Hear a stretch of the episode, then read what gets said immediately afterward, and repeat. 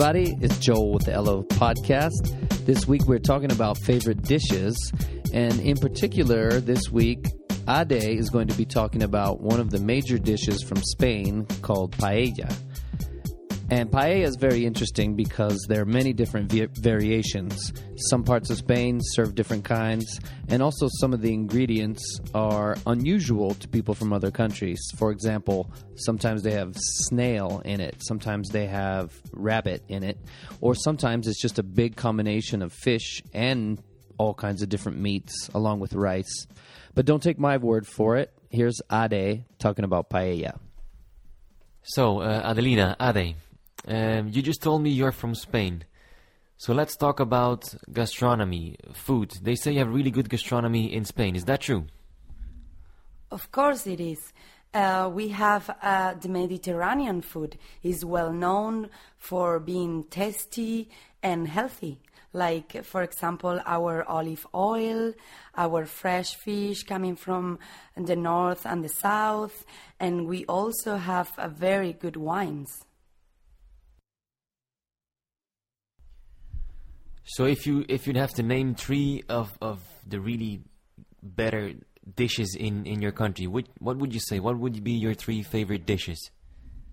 Paella, of course.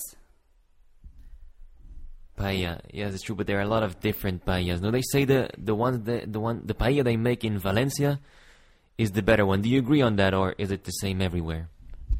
Well, they said Paella Valenciana is the name, but it comes from Valencia, but it doesn't mean that they are not good uh, paellas in any other places.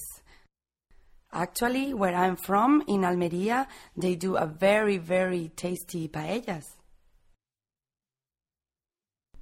And of course, can, can you explain the difference? Because people like me from, from the north that, that just come for tourism in summer, we just ask for paella, but, but there seem to be different paellas. Could you explain that a little bit? Yeah, you have three different types. You have the meat paella that they put, of course, some meat on it. You have the fish paella that they put only fish, fish on it. And then you have the mixed one that you can find both. So which one do you suggest I would I should take when I go there? The fish one, of course. Okay, I'll, I'll take your word on that. So we usually try to pick conversations that are going to be very common. And if you go travel outside of your country and you're speaking English, you are definitely going to end up in a conversation about food. And it's a good idea for you to be an expert on talking about the food from your country. So after you've listened to how Ade does it, uh, see if you can explain what paella is to someone else, and see if you can also explain a couple of dishes from your country. You're welcome to do that on Facebook and try it out. I'll be posting some stuff up there this week.